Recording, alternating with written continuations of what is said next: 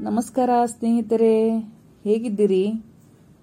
ಇವತ್ತು ಇನ್ನೊಂದು ಕತೆ ಮುಖಾಂತರ ನಿಮ್ಮನ್ನು ಮನೋರಂಜನೆಗೊಳಿಸಲು ಬಂದಿದ್ದೇನೆ. ನನ್ನ ಹೆಸರು ನೇತ್ರಾವತಿ.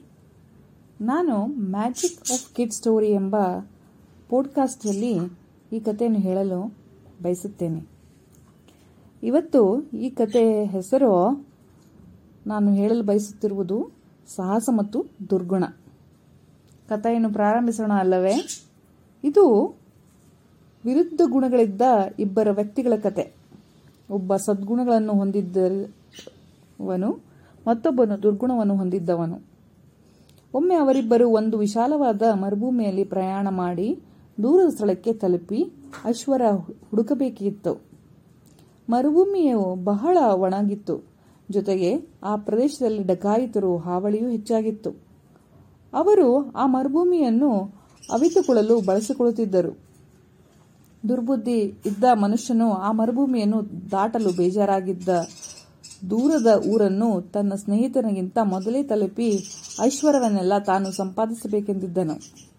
ಆತ ಏನನ್ನೂ ಯೋಚಿಸದೆ ಮರುಭೂಮಿಯನ್ನು ದಾಟಲು ಪ್ರಾರಂಭಿಸಿದ. ಅವನು ಸುತ್ತಮುತ್ತಲೂ ಏನನ್ನೂ ಗಮನಿಸುತ್ತಿರಲಿಲ್ಲ. ಆದರೆ ಫಲವಾಗಿ ಡಕಾಯಿತರು ಆತನನ್ನು ಹಿಡಿದು ಲೂಟಿ ಮಾಡಿದರು. ಅವನ ಬಳಿ ಇದ್ದ ಎಲ್ಲವನ್ನೂ